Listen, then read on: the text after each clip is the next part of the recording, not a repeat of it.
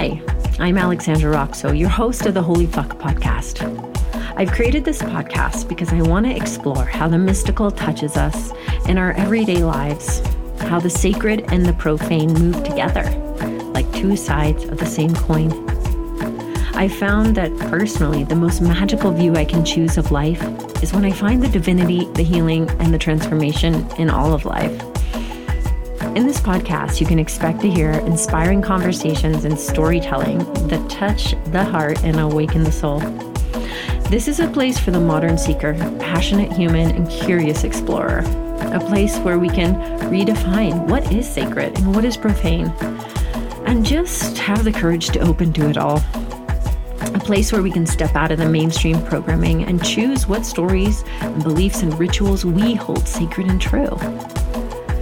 On this podcast, you're going to hear from people on all sorts of walks of life, sharing what they're passionate about, what keeps them awake at night, what they consider to be sacred, what they consider to be profane, how they have explored life and freed their hearts and souls through love and spiritual practice, art, meditation, sex, drugs, birthing, prayer, just experiencing life in all of its wild tragedies and comedies plus ideas, explorations, advice, and truths from me on sex, relationships, spirituality, and what it means to be a human on this planet at this time. If you found that you're also a rebel mystic who doesn't fit into the flattened ideas of good and bad and spirituality, but sees the nuance that life has to offer us, then I hope you find a home with me here in this podcast. Enjoy.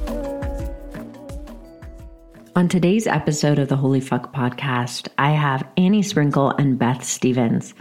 Annie Sprinkle has been an inspiration to me since I was about 18 in college at NYU. She is a feminist icon. She is an activist. She is a writer about orgasm and sex.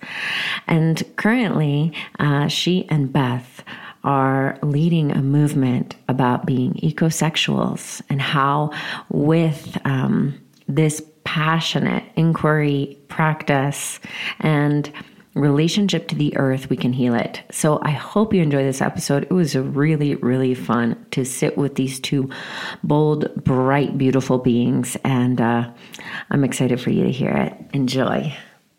Hi, everybody. I am so excited today to be sitting with Annie Sprinkle and Beth Stephens. And these two beings are incredibly inspiring. I feel just grateful is the best word and excited to be having this conversation because I stumbled upon Annie's work almost 20 years ago and have been a fan for a long time. So thank you so much for taking the time and sitting with me today. Well, I'm Annie. My voice is this one. Okay, good and this is my voice. Amazing. Yeah. I would love to start by hearing um, from both of you all just a little bit about what you're up to these days, who you are, for those of um, the audience that don't know you, anything that you feel like you want to presence into the space. Well, Beth and I have been together 19 years doing collaborative art projects and since 2008, since our big aha moment, we have been doing work about loving the earth and being ecosexual. And I'm a professor at the University of California. This is Beth. I've been there for 27 years. I can't believe it. I love teaching it. And uh, I'm an artist. And when I met Annie, and that's a sort of long story that we can tell or not. But um, I we when we got together, we started doing performance art together almost immediately, and that just grew and grew and grew until we created this ecosexual movement that we're now uh, caring for. And when I say caring for the movement, we've just written a book assuming an ecosexual position that talks about how the movement came to be. And we are also making films and we do performance art pieces, such as the one that's going to be in Fort Collins in September. And um, yeah, we're just we're just busy loving the earth. Yeah. pleasure activists. We want yeah. more love and pleasure and ecstasy. Yeah.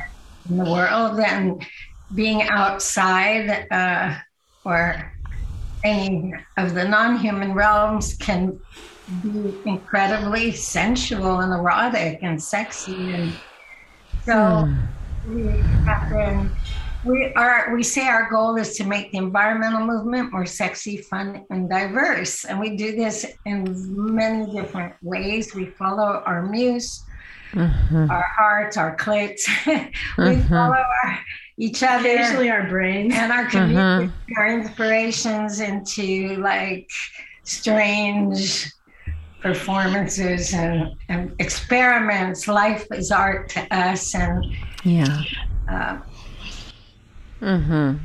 Oh my gosh, there's so much in there, and I'm just, I wanna, I wanna ask you, Annie, a few questions about your early, early work. So that's what I stumbled upon um, when I first encountered your work, and it was like it was revolutionary for the time. And so I would just love to.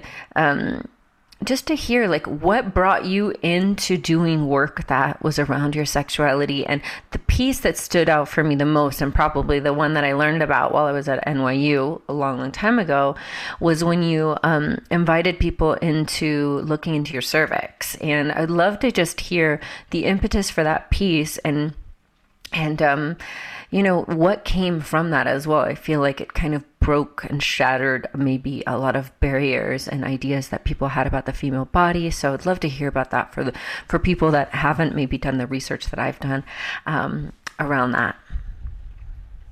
Well, I'm. Uh, I've been almost 50 years doing work about sexuality, and it started when I was 18. So I was a very shy kid, grew up in the city, and had a very good first sexual experience. And I thought, this is great. And by the age of 18, I ended up in the sex industry and kind of recreated Shy Ellen into uh, sexual adventurer Annie Sprinkle, and which is now my legal name. So I did a lot of mainstream kinds of sex work and then bridged into performance art and did a theater piece about my life and work in uh, 89 and then toured the world talking about sex work and my life. And it was always about me and the personal being political. And, and eventually I wanted to collaborate with others more. And Beth became the perfect collaborator. And we fell madly in love. And I got to travel the world with a great partner. And then our love grew into ginormous cosmic proportions we'll tell you more about. Mm. So yeah, this public cervix announcement was one scene in a show called Postporn Modernist.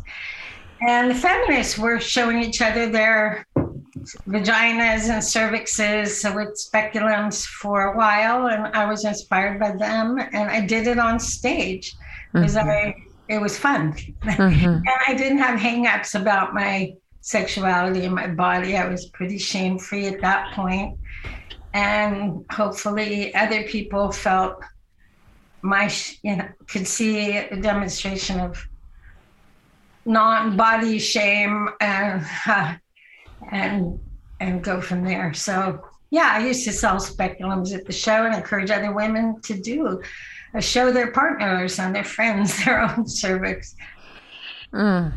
i feel like that that that performance influenced so many people, whether they know it or not, and um, because of how it, it just rippled out in different arenas, I think. And so, um, for everyone that's listening, that go go look at imagery. I don't know if there's any videos online, but that was a seminal, I think, moment for women. There are videos. Well, by the way, at that same time, Beth was doing work, sculpture with speculums and oh, wow the female gaze and the body and sexuality and safe sex.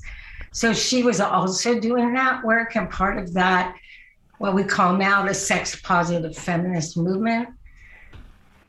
Yeah, amazing. And I loved reading um, about the work that you all did together. Um, the one, the, one of the to the two pieces that stood out for for me from that you spoke about in your book was just um, coming together and and correct me if I'm wrong, but um, shaving your heads together when Annie had cancer, and then also um, having the three hour kiss in the gallery and inviting people in. And I'd love to hear about those two pieces and kind of where your collaboration together, like the it feels like love and meets healing, meets sexuality, meets you know political action. Like there's so much um, kind of intertwined there. So wherever you'd like to take that, just how that, yeah. Well, we often call ourselves life artists. Mm-hmm. So whatever comes up in our life, we approach it using art mm-hmm. and incorporating it into our art practice. So when Annie did was diagnosed with breast cancer, and she took a kind of chemotherapy that made her hair fall out we decided to turn that into performance art. And so we did a um, we did several pieces but one of them was was shaving our heads with uh, a photographer in the room mm-hmm. and then you know actually shaving our heads and then making love and david steinberg doc- documented that and that piece ended up in a magazine called on our backs mm-hmm. a lesbian sex positive magazine It doesn't exist anymore but i remember we it. often say that was the first uh, you know cancer erotica mm-hmm. and, and, wow. and it was published which gave it you know it gave it some life yeah and then because annie had to keep doing chemotherapy, we, we kept our heads shaved. And we also did a full on theater piece called Exposed Experiments in Love, Sex, Death, and Art. Mm. This piece traveled around. It was probably our best theater piece that was inside the Black Box Theater. And we would have to shave our heads to reenact this this this cancer mm. scene over and over again. And finally, we ended the piece when we got so tired of shaving our heads that we just couldn't do it anymore because the cancer had been beaten back and uh, we didn't really have a reason to shave our heads anymore. So that was a kind of intense way of being in the world with a bald head because you feel everything. You feel all of the elements. You feel the cold. You feel that you you, you have to protect your head sometimes. It's it's a very immediate way of being in the world. Mm-hmm. And then we also, during this period of time, did the kiss piece. Mm-hmm. And that was an endurance piece, a time based endurance piece where we, yeah, we just kissed for three hours in a gallery. And people came and watched us. And we repeated that performance also many, many times. We did it in London as a workshop. And we had a kissing workshop where we were threatened by um, the residents outside because they found two women kissing, or it was a whole group of people kissing. So intimidating. So we moved inside the theater, and then after that, we we found out that two people that we had paired up arbitrarily because they hadn't come with partners.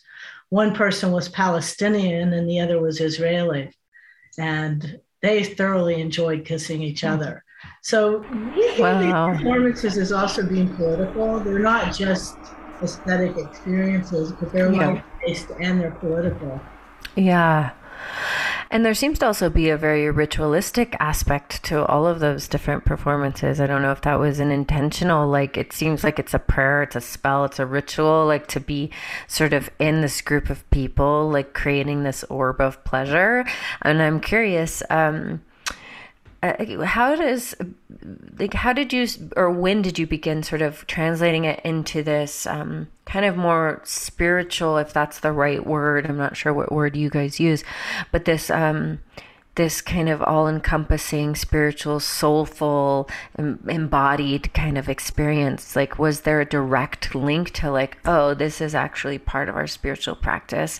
Or um we claim to do that. I yeah reading that maybe other people garner from the work from you know reading about it or being part of it i mean it is spiritual but we're not we really stand firmly rooted in the field of art and people do find art to be spiritual but we're not exactly setting out to create an all-encompassing spiritual movement, really. Um, in fact, I would say, and Annie might disagree because we don't always agree on everything, but I would say that our, you know, our rituals are a little bit, uh, they're they're chaotic, and they're uh, improvisational, so that uh, for instance, we did many, many years of wedding rituals, but they were always very uh, Quirky. They, they were quirky and they're performance art. They're really based in performance art where anything can happen within the container of the wedding ceremony and the uh, script of the ritual of the wedding. But we tried to queer those rituals. I mean, I would say more than anything else, we were shaking rituals up more than actually proclaiming to have rituals that uh, had a spiritual goal. Our goal is relationship, collaboration, connection, and love. and generating love. That Mhm. has been our project. And they, so we create containers where people can experiment with life and and make new friends and express themselves and love the earth. Well, when Beth talked about the weddings, we did a big series of weddings where we married the earth first, which was our aha moment a life changing experience. And then we married the sky, the sea, the lake in Finland named Lake Kallavesi. We The married, Appalachian Mountains, where we are in the bosom of right now. we married coal and rocks and Mm. everything. So we did about 22 of these huge weddings. And they were very powerful and they were rituals, but they were outside the box. Yeah. And I would say, I'm, I'm thinking that last New Year's we were with someone at, in, in the mountains in Santa Cruz, and we were we were chided for not being serious enough about rituals. Oh. We bring laughter and play, Mm. all kinds of things to the things that we do that might be ritual, might be seen as ritual. But Yeah. we also leave plenty of room for laughter, kidding around. We like absurdity. Well, yeah, and I think that there can, I mean, I, to me personally, I think that can be incredibly spiritual. And like the pagan rituals, like when you're talking about marrying the sky and the earth, and like, I mean, there's, to me, that sounds like so much magic, but that's also my own kind of gaze and interpretation. Um, of the work and just feeling like like wow that sounds so magical that sounds so true um uh, to be able to sort of see the earth as an extension of our own physical body. I mean, to me, and I- and I'm curious, um, Annie, because I know you do have a little bit of a background with tantra or Taoist practice, and um, you know how that kind of bridges into this because it feels so related to me. Like it feels so tantric in a way to go, um, like the earth is my lover, my body, and I want to like become one with with her and i'm curious if that was like a conscious thought or how that kind of flows together for you Well, this is a show about aha moments. And um, when my first sexual experience was on the beach in Panama on a full moon on the equator and on mescaline. So I was influenced by psychedelics, which is very spiritual when done correctly. And, uh, and, uh, and certainly outside, people have amazing experiences also learning about ecstatic breathing uh, energy orgasms a lot of the work uh, the experience i had in sex sex was spiritual all sex was even my bad sex i consider spiritual um, that was my thing for a long long time is is uh, orgasms and ecstasy uh, and we're still on that path although it's it's postmenopausal it's kind of uh, it's kind of more experimental. We see it as the future of expanding what sex is beyond the body.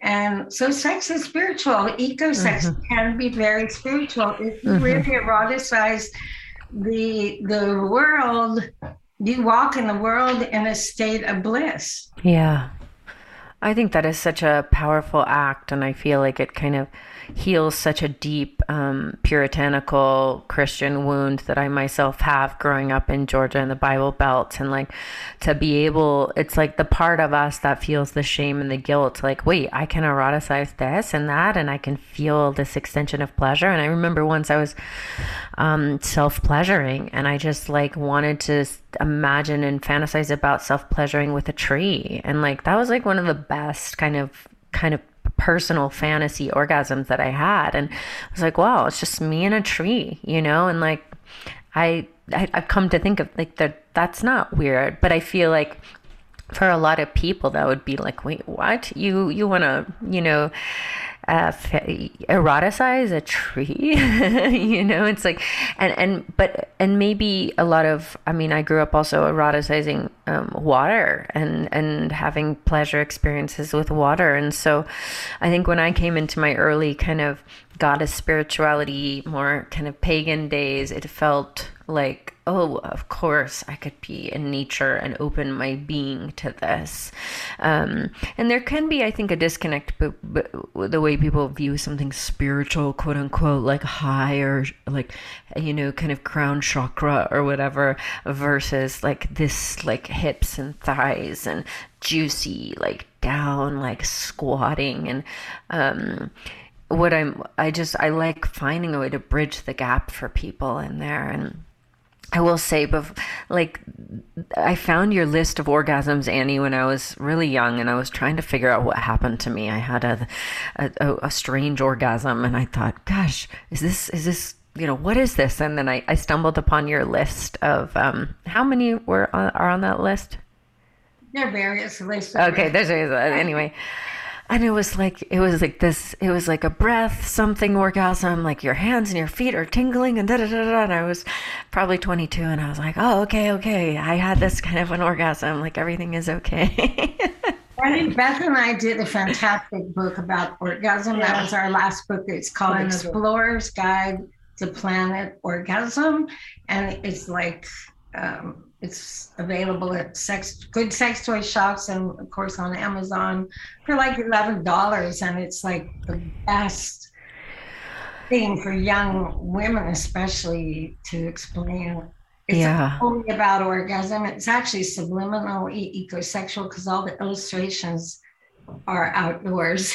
but I just oh. want to jump in on what you were saying about spirituality because I too grew up in the South. Mm-hmm. I loved like these kind of crazy churches that were here for for a while until I realized that they were really alienating people from each other, from people who are different. Yeah. From different ideologies yeah. and really from the earth. And so yeah. to create these binaries of, you know, the spiritual and the profane or human, non-human, nature, culture, black, yeah. white, that these kinds of binaries are actually very dangerous because yeah. you're in the higher realm, whatever that is, the human, the spiritual, uh, you know, the white, right? Then you can kill the other thing without really considering it so much. Mm-hmm. And so I, I do have a bit of a, um, a response when, yeah, you know, when we talk about the spiritual, I like talking about the embodied I do too. I, like that, you know, as ecosexuals, we can literally roll in the dirt and cuddle yeah. in our dirt beds. We can yeah. work in the garden. We can we can rever the earthworm. Mm.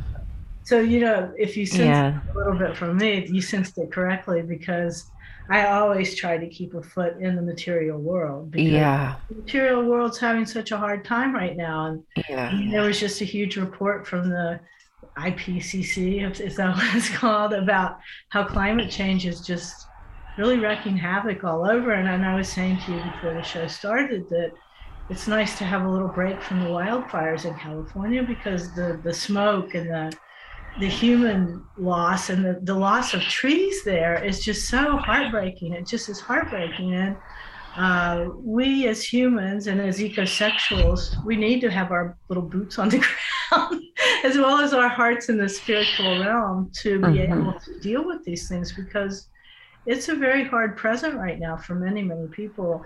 And so we do attend to the spiritual and we want people to connect with the earth with love. That is really our purpose. yeah. but we try to do it in a really holistic way that involves the body and the spirit. And inclusive. We're trying to make mm-hmm. it a, a place where, you know, sex workers and and queers, punk rockers, mm-hmm. trans people feel comfortable expressing themselves. Where's the yeah, where do the drag queens who do environmental activists go? Or the yeah. Uh, oh, grumpy old hunter men too. I mean, yeah. I grew up with people that go hunting and yeah. you have to include those people too even as as mm-hmm. difficult as they are. And i should take my own advice in saying that because i tend to get mad and well, I want to hear more about your background a little bit because I loved reading in the book. I'm like, oh, snake, snake handling Pentecostal churches, and I was just like, I, I really, I didn't grow up in that that deep of a South. I grew up more in suburban, but I'd love to hear how you started in that world and then made your way to a whole new world, and, and you know, maybe back around again in that kind of you know really beautiful way but with a new perspective. I was born in a rural area in West Virginia mm-hmm. in a family that was an American success story in some ways. They had a shop, a machine shop that worked in the coal mines. And mm-hmm. so I was really between these worlds of, of being with people who were very, very poor in a family that was trying to get out of that. And they did. And um, I saw all kinds of things that are just not on people's radar anymore because the United States has become so driven through commodity capitalism and through homogenization through media such as television right which teaches everyone how to be and how to be happy. And social media is an even more intensive uh, weapon used against people to make everyone be the same. And where i grew up people were really diverse even though they were white and people were just all trying communities helped each other. And people did all kinds of practices from pentecostal evangelical snake handling to more bourgeois forms of worship. And those things really impressed me. I mean i was saying to my i also went to black christian churches when i was growing up. Um, I saw I, I, my sister was a Mormon in West Virginia when Mormonism there was probably four Mormons in the whole state, which strange as that was, that's what mm-hmm. that was. And so I saw a range. I was I was exposed to a range of, of religions and cultures. And in West Virginia at that time, a lot of people people from uh, oh geez there were all kinds of Lebanese people here. There were all kinds of people from the Middle East. There were all kinds of people of color who came up to work in the coal mines because it was a, way that you could actually make money. You could make a living without having an education or or people who were new immigrants to the United States. So that was a very diverse field for wow. growing up. Plus, there was a little college up the river, oh. so that gave me the inspiration to be educated and finally end up, you know, as a professor at the University of California. Wow. Um, and my family really focused on education. My father very much wanted me to get an education. Um, so, so I was lucky enough to, you know, to have a father like that who yeah. really, he really invested in me. Mm. My other sisters all married guys that worked for my dad in this machine shop. My brother didn't he didn't want to leave west virginia. So i was really kind of the family investment that was sent off on a boat called college. Wow. And so, so you left west virginia and you went did you go to california then or? No no i had a i had a more varied i went to where did i go? I went to virginia then i went to okay. new york then i went to boston then i went okay. to new jersey and then i was in new york and then i went to to uh, yeah but I was I feel that I was very lucky because that was a moment in history and, and I made a film called Goodbye Gauley Mountain where you can really see some of these influences and, and see some mm. people like the people I grew up with. It was a very diverse crowd of people. Mm. And that has really allowed me to love all different kinds of people and get along with all different kinds of people from mm-hmm. you know, I love I love hearing yeah. So it's just like any guy on the street or woman on yeah. the street You no, and uh, mm-hmm. I do mm-hmm. I do love people. I they're difficult, yeah. but I love them. they're part of the earth. They're not separate from the earth. And I think growing up here really taught me that. I mean, watching men go into coal mines, those men are part of the earth. They're yeah. going into the earth. And yeah, it's like going into a yoni, man, pussy, you know, like. You can read, you can read theoreticians like Deleuze and Guattari, a, a thousand plateaus or a hundred, whatever their plateau book is, and they talk about mining wow. as this theoretical experience, and mm-hmm. it is. So, I've had a very strange background. well, people would people i mean people love to make fun of hillbillies in west virginia and it's very stereotyped and so on and so forth Yeah. but it's a wonderful cauldron of all different kinds of people and ideologies and i think Mhm. it's really cool even in its you know, problematic state right now Hello, quick interlude here. I hope you're enjoying this podcast. If you are, I'd love for you to check out my book, Fuck Like a Goddess, my guide to healing yourself, reclaiming your voice, and standing in your power. Publishers Weekly called it a sharp, forceful debut. It was one of Bustle's best summer reads and a bestseller in three categories on Amazon. These are my methods that I'm teaching to inspire you, challenge you, bring up your resistance so you can face it and get free and unleash your gifts. How to let life make love to you, enjoy every bit, and find the magic in all of it guide. You can find it at Amazon, Barnes & Noble, IndieBound, and Sounds True, or by visiting alexandraroxo.com slash book. Thank you so much. It means the world to me to have your support for my work. Back to the podcast. I love hearing that. And one thing that stood out to me is just that, you know, you you reminded us that that at that time we weren't presented a homogenized culture. Like and what that has done, what how that has denigrated our own kind of self-expression or ways that we view ourselves. Just the fact that TV and social media create this kind of monoculture in a way with its own kind of separate little you know verticals but that at that time people were just you know coming from family from their own inner freak you know from their soul perhaps. And like the that to me it's such a bummer in a way that we that we've lost that and and uh, I don't know how to sort of hold on to that thread. I'm like, are we past the point, you know? But um but it's such a good reminder that um that's one of the things that's at stake right now, you know, is really like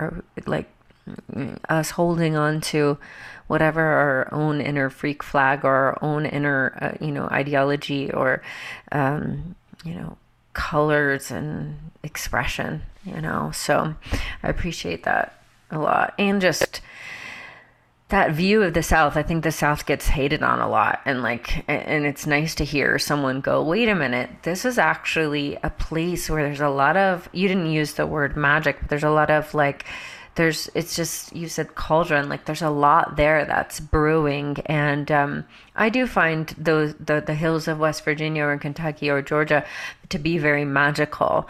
Um, and I, I think that you know who if it's like you know liberal culture whoever says like oh they're dumb or whatever there's so much tradition and music and um, you know and, and texture to those places so thanks for bringing that in. Um, yeah, so I wanted to give everybody the definition of ecosexual. So, everybody, since um, Beth and Annie have this book about being ecosexuals and it's really epic, I want to define that for you. So, eco comes from ancient Greek oikos, sexual from Latin sexualis. The first definition is a person who finds nature romantic, sensual, erotic, or sexy, which can include humans or not. The second definition, there's many definitions here. The second definition is a new sexual identity, self identified. The third is a person who takes the earth as their lover. The fourth is a term used in dating advertisements, which I don't know. You'll have to explain about that in a second. the fifth is an environmental activist strategy. The sixth is a grassroots movement. The seventh is a person who has a more expanded concept of what sex and orgasm are beyond mainstream definitions. I really like that one. Uh, the eighth is a person who imagines sex as an ecology that extends beyond the physical body. And the ninth is, uh, oh, other definitions as yet to be determined. Okay, so that's an open ended one. It's kind of like choose your own adventure. So, anyway, I love all of those. Um, I love them. And I love to hear a little bit from you all. Like, um, did you all c- come up with all those definitions? Well, we the dating term was being used. Uh, so, for example, if you're looking for a partner or of some kind. You might put that you're bisexual or metrosexual or polyamorous, or uh, it describes who you are. And some people were using ecosexual to say they don't use leather, they're vegan, or they're interested in environmental stuff. That was pretty much it in 2008. And we did our project where we married the earth in Santa Cruz in the Redwood Forest, and four, 400 people came. Um, and we asked for no material gifts, but invited people to help create the wedding. And 150 people created this very, very powerful wedding ritual. And there's a video on our website, sprinklestephens.org. That's S T E P H E N S. Mm-hmm. Dot org. Um, also, CNN uh, yesterday uh, on their homepage is a big article about our ecosexual weddings. Oh, amazing! All our names and ecosexual, you know.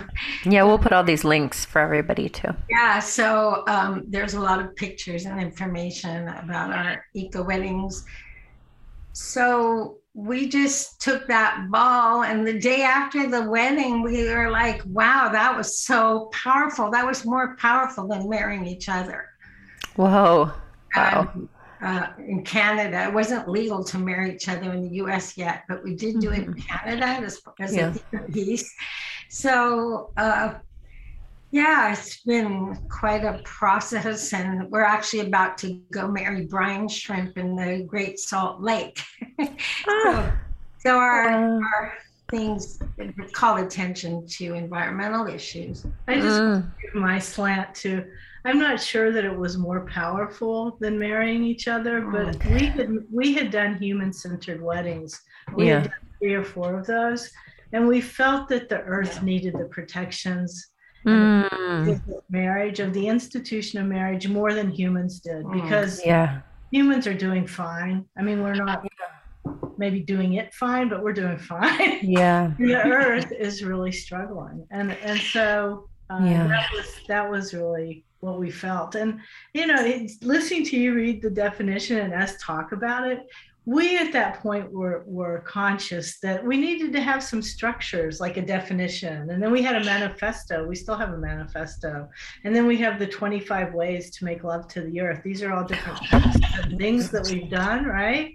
So we were building a structure to to to strengthen this movement as an mm-hmm. art movement because mm-hmm other art movements, the surrealists, the Dadaists, the Fluxus art movement, they all had a manifesto. They all had certain, you know, yeah, definitions, right? And mm-hmm. uh, we were we were doing this as an art project, and so mm-hmm. we were sort of following these conventions of how do you set up an art movement.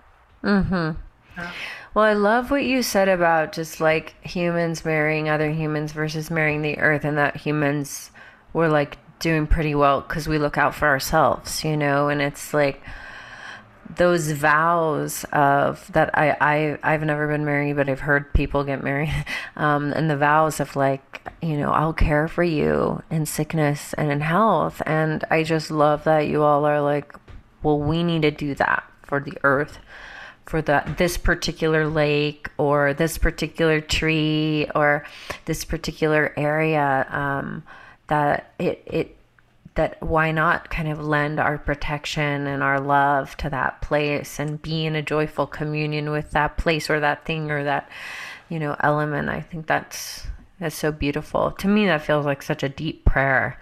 Um, and it's like I, I don't know if there's any indigenous cultures or any other cultures around the world that do any kind of rituals like this. Have you guys found that? And well, fertility rituals with the earth farmers did all kinds of fertility rituals. Uh, yeah. Uh, there is a tradition, absolutely, um, that's in nature. Of course, humans are part of the earth. What yeah. we do to the earth, we do to our bodies. And yeah. COVID 19 is a perfect example. We yeah. disturb the ecosystem, and now we're paying the price. Yeah. These viruses are being caused by environmental destruction. It's been scientifically proven, and we believe in science. Uh, so we're we're. I just got my booster shot yesterday, right here in my. Uh, on your tattoo. My, my tattoo. Uh, my arm's still sore, but boy, do I love that vaccine. It's I'm a, I decided I'm a vaccine slut, and I love antibodies. Oh. so when we marry each other, we're also marrying water. We're marrying minerals. We're marrying bacteria. We're only part human. We're lo- when we have sex, we're having sex with water, two bodies yeah. in water. Yeah. So we just think outside the box. Um, to us, sex is not about having the right sex toy, guard about or certain kind of looking partner or a certain hetero, homo, bi thing. It's so much bigger and more exciting yeah. and more interesting and than that. And when you love the earth, you always have a lover. You're never alone. Um, and your love can grow. Why do we only fantasize about people? Fantasizing about a tree is a totally great option. I had that experience. I was on my bed in Manhattan, masturbating with my magic wand and saw a big puffy white cloud outside the window and just had a whole sexual experience with the cloud. And I actually wrote about it in the book. But uh, there's so much more pleasure to be had than just finding Mr. or Ms. Hottie. I want to just go back to your comment about Indigenous people. Mm-hmm. We do share certain characteristics with our uh, practices that Indigenous people uh, all around the world practice as well. Mm-hmm.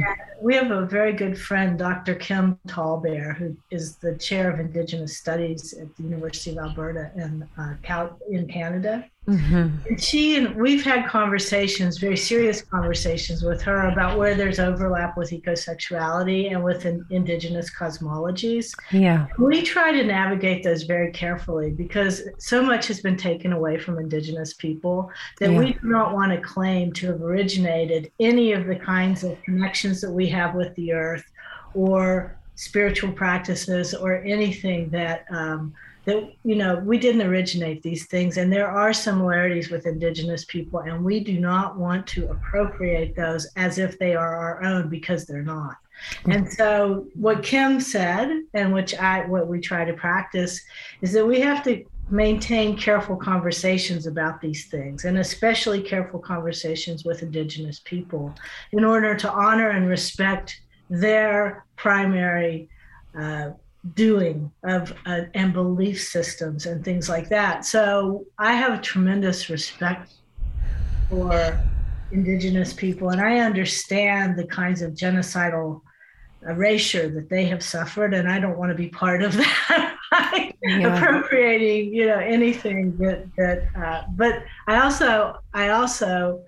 Um, you know, I don't want to romanticize Indigenous people either, but I do have tremendous respect and uh, want to be in solidarity with their movements as well. So I just mm-hmm. wanted to put that. Yeah, thank you so much for saying that. And you know, it's it's.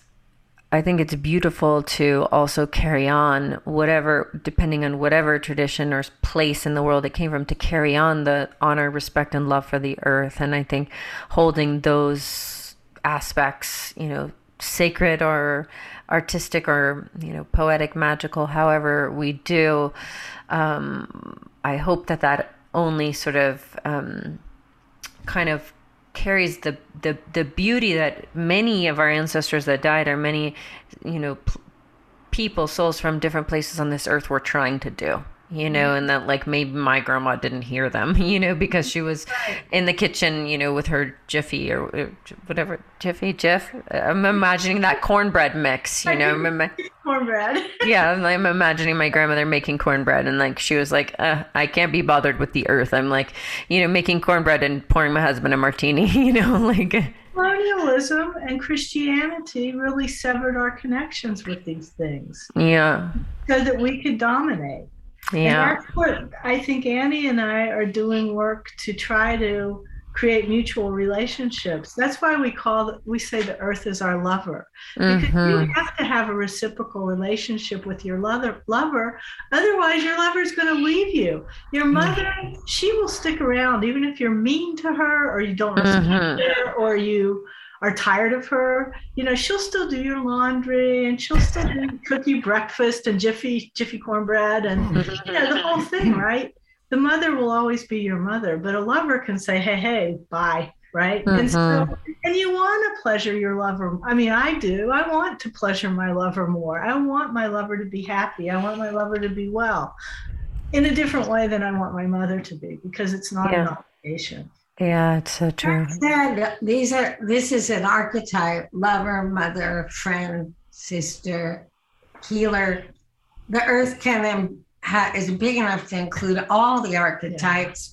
Yeah. so there's nothing wrong with imagining the earth as a mother either. We well, do that mothers, as well. most mothers had to be lovers to become mothers. yeah, exactly. And often things changed after that. mm-hmm. Yeah.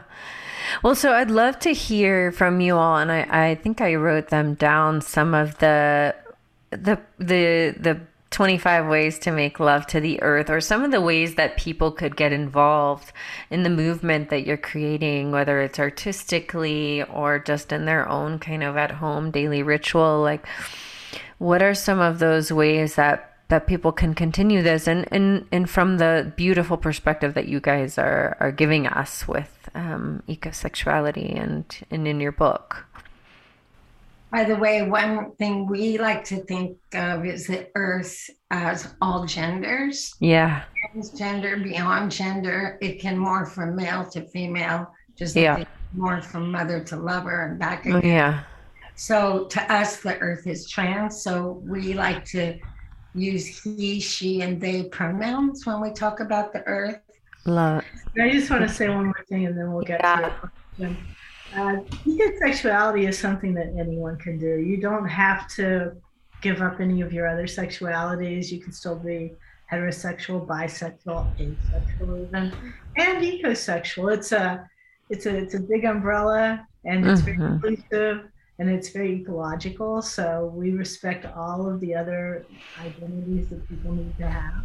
Mm-hmm. And so mm-hmm. in that way, and you could you could be a Saturday night ecosexual if you wanted to, you know, and then Sunday morning go back to church or whatever. Right? Mm-hmm. um, it's very flexible mm-hmm. and very Trying to create something people are attracted to, not something that they feel they have to do. Yeah, and I feel like there's there have been such a rise of people engaging in plant medicines in the last, you know, kind of while, like a, a, a third wave of psychedelic renaissance. And I kind of wish that all those people who are using plants to further their consciousness could like do it while lo- like loving and making love to the earth and honoring the earth because for me it's like when i eat mushrooms they like just want me to be so close to the earth and to like revere and love and cry for and be just in that union. Um and it seems like that would be just such a lovely way that that even people that are like in the space of you know like engaging with it in that way like okay you too can be an ecosexual you like mushrooms? Great it's time to be an ecosexual then you know? You are what you eat yeah you are. It's self-identified though and we mm-hmm. don't say anyone should be ecosexual. Yeah. It's yeah. if you want to be ident- add that identity to your list of other identities Please do it. It just means you love the earth. Yeah. I would say I'm 100% ecosexual now. Me too. And, and you get to that 25 ways. I mean, the first one is tell the earth I love you and I can't live without you. Mm. You know, and we can't. smell her, taste her, touch them all over, hug and stroke his trees. I mean, it's like talk yeah. dirty to their plants, swim naked uh, water, massage the earth with your feet, kiss and lick her. Bury parts of your body deep inside their soil. Plant mm. them. Cuddle the earth. That's right. Try some grass. Massage the earth with your feet. I mean, oh, go for a walk. I, I'm like turned on and I want to cry at the same time just hearing you all. You can have intercourse with the air that you breathe. I mean, it's hot. Promise to love, honor, and cherish the earth until death brings you closer together forever. Oh.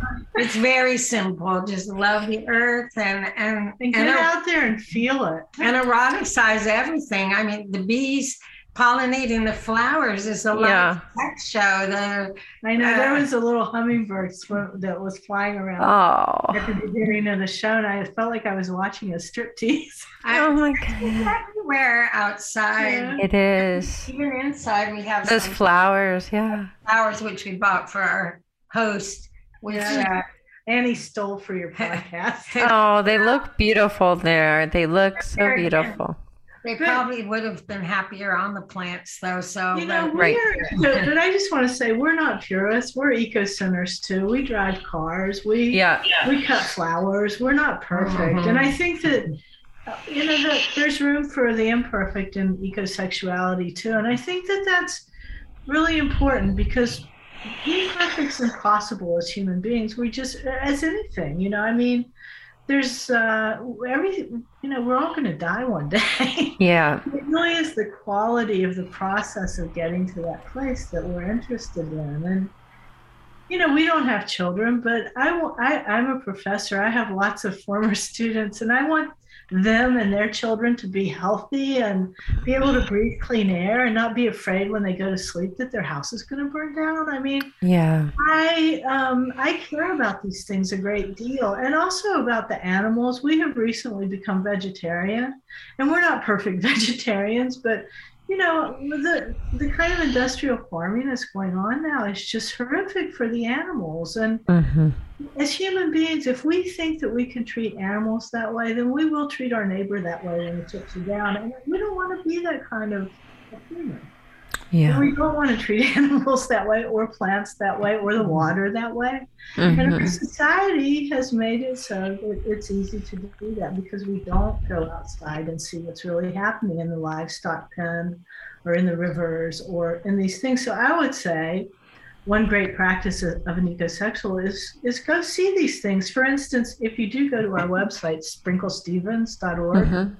We have a link up to our film that will be up till the beginning of September.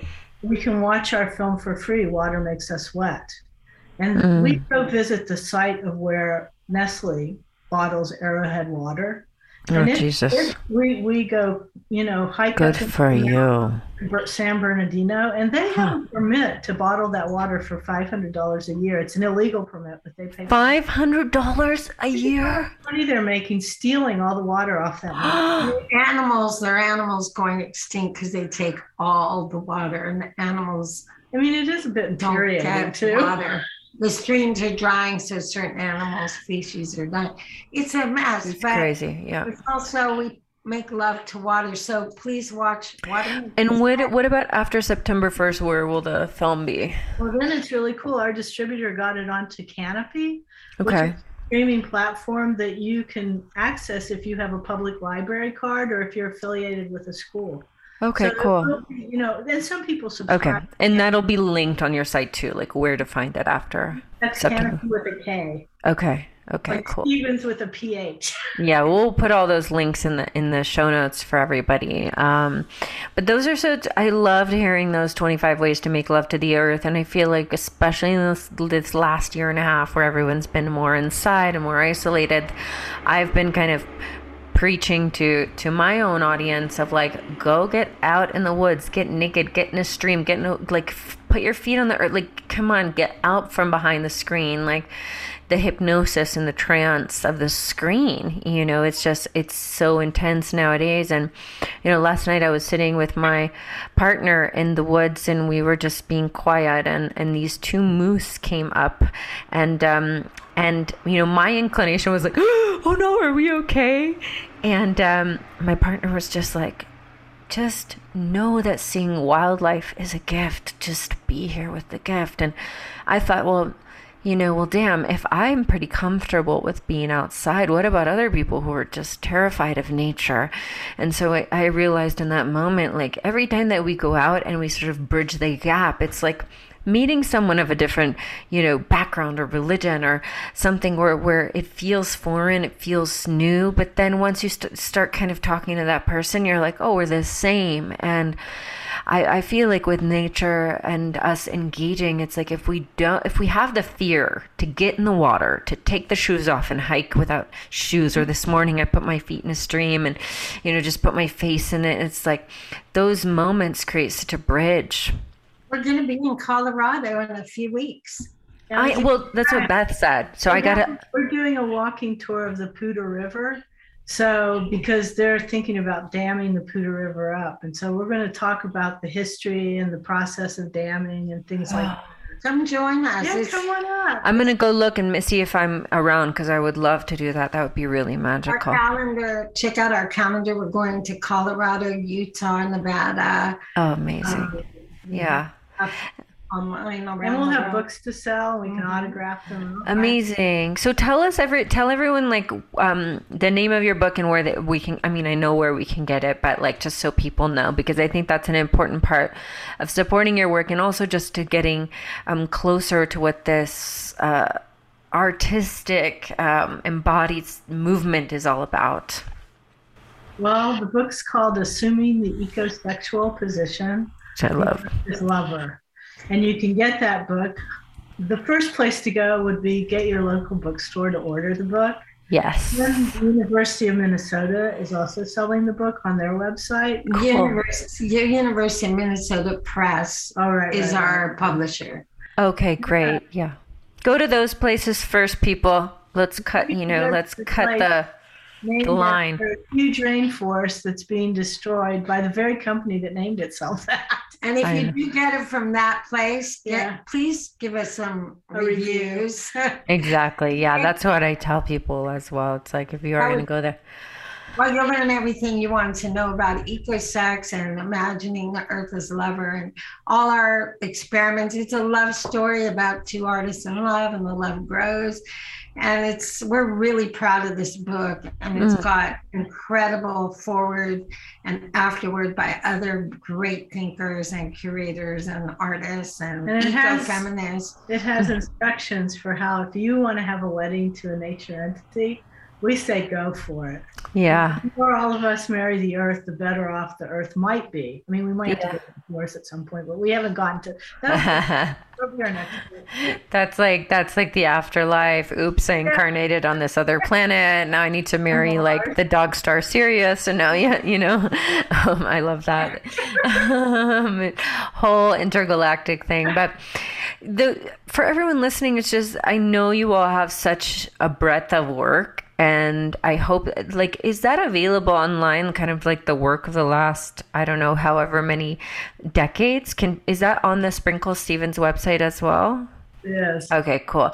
Because everyone, I hope people go out and read your other books and watch any other projects because one thing that I'm just feeling is um, a devotion to something so great as a part of your life's work. And I feel like nowadays a lot of people are confused how to give their gifts, what to do, what is their purpose. Um, you know, and there's a, a lot of homogenization there. And it's like, I hope that that people can be inspired by both of you, your courage, your freedom, your fun, your aliveness, joy, you know, curiosity, and how that's been decades of art and creation. And like, people, let's get out and keep creating during these times. Like, let's not just stay at home behind the screen, you know. Thank you so, so much. And on that note, I just want to say that we just started a nonprofit, an official Oh, nonprofit. It's called the Earth Lab SF. And Earth Lab stands for Environmental Art Research Theory and Happenings. Hmm. So we're just getting started with this, but we do take interns sometimes and we Cool. love collaborating with other people and other institutions. And we love putting together symposiums or other kinds of gatherings. I mean, now during the pandemic, we've, we've you know, been less doing that less, but we, we we're always available to talk to people or to answer questions. And or we, we can receive Mhm. donations as Mhm. tax Yeah. write-offs if people have extra money hanging around Yes. to support environmental art outside the box. But really, Yeah. we want to make the environmental movement more sexy, fun, and diverse. Yes. That's that's our goal. And so, um, you know, we have multiple. There are multiple ways to access us and Mm. us. Come play with us. Yes. So please, everybody, buy the book, go to the website, donate to the nonprofit, and, you know, just consider how um, this movement and how being like a steward, a lover of the earth can be pleasurable and artistic and beautiful. It doesn't have to be some the the old look of how maybe we grow up thinking of environmentalism. I really love that you guys are going rebrand. It's time to make this sexy. really, thank you. Thank you for doing that. It's such it's been such a, I could keep asking you all tons of questions. It's been such a pleasure to speak with you and thank you so much for taking the time today. Oh, thank you so much. This has been great. Um, thank you for your interest in the intersex movement. Yay. All right. All right, everybody. Thank you so much for tuning in and talk to you again soon. Thank you so much for listening to today's podcast. For more, more, more, follow me on IG at Alexandra Roxo, and you can get on my mailing list where I send poems, practices, rituals, links to upcoming retreats and events, and all kinds of goodies. And if this podcast has touched your heart, please let us know. Please write us a review, give us a five star rating, all that. It means a lot to myself and everyone involved. Big, big love, my darling. Have a fabulous day and see you again very soon.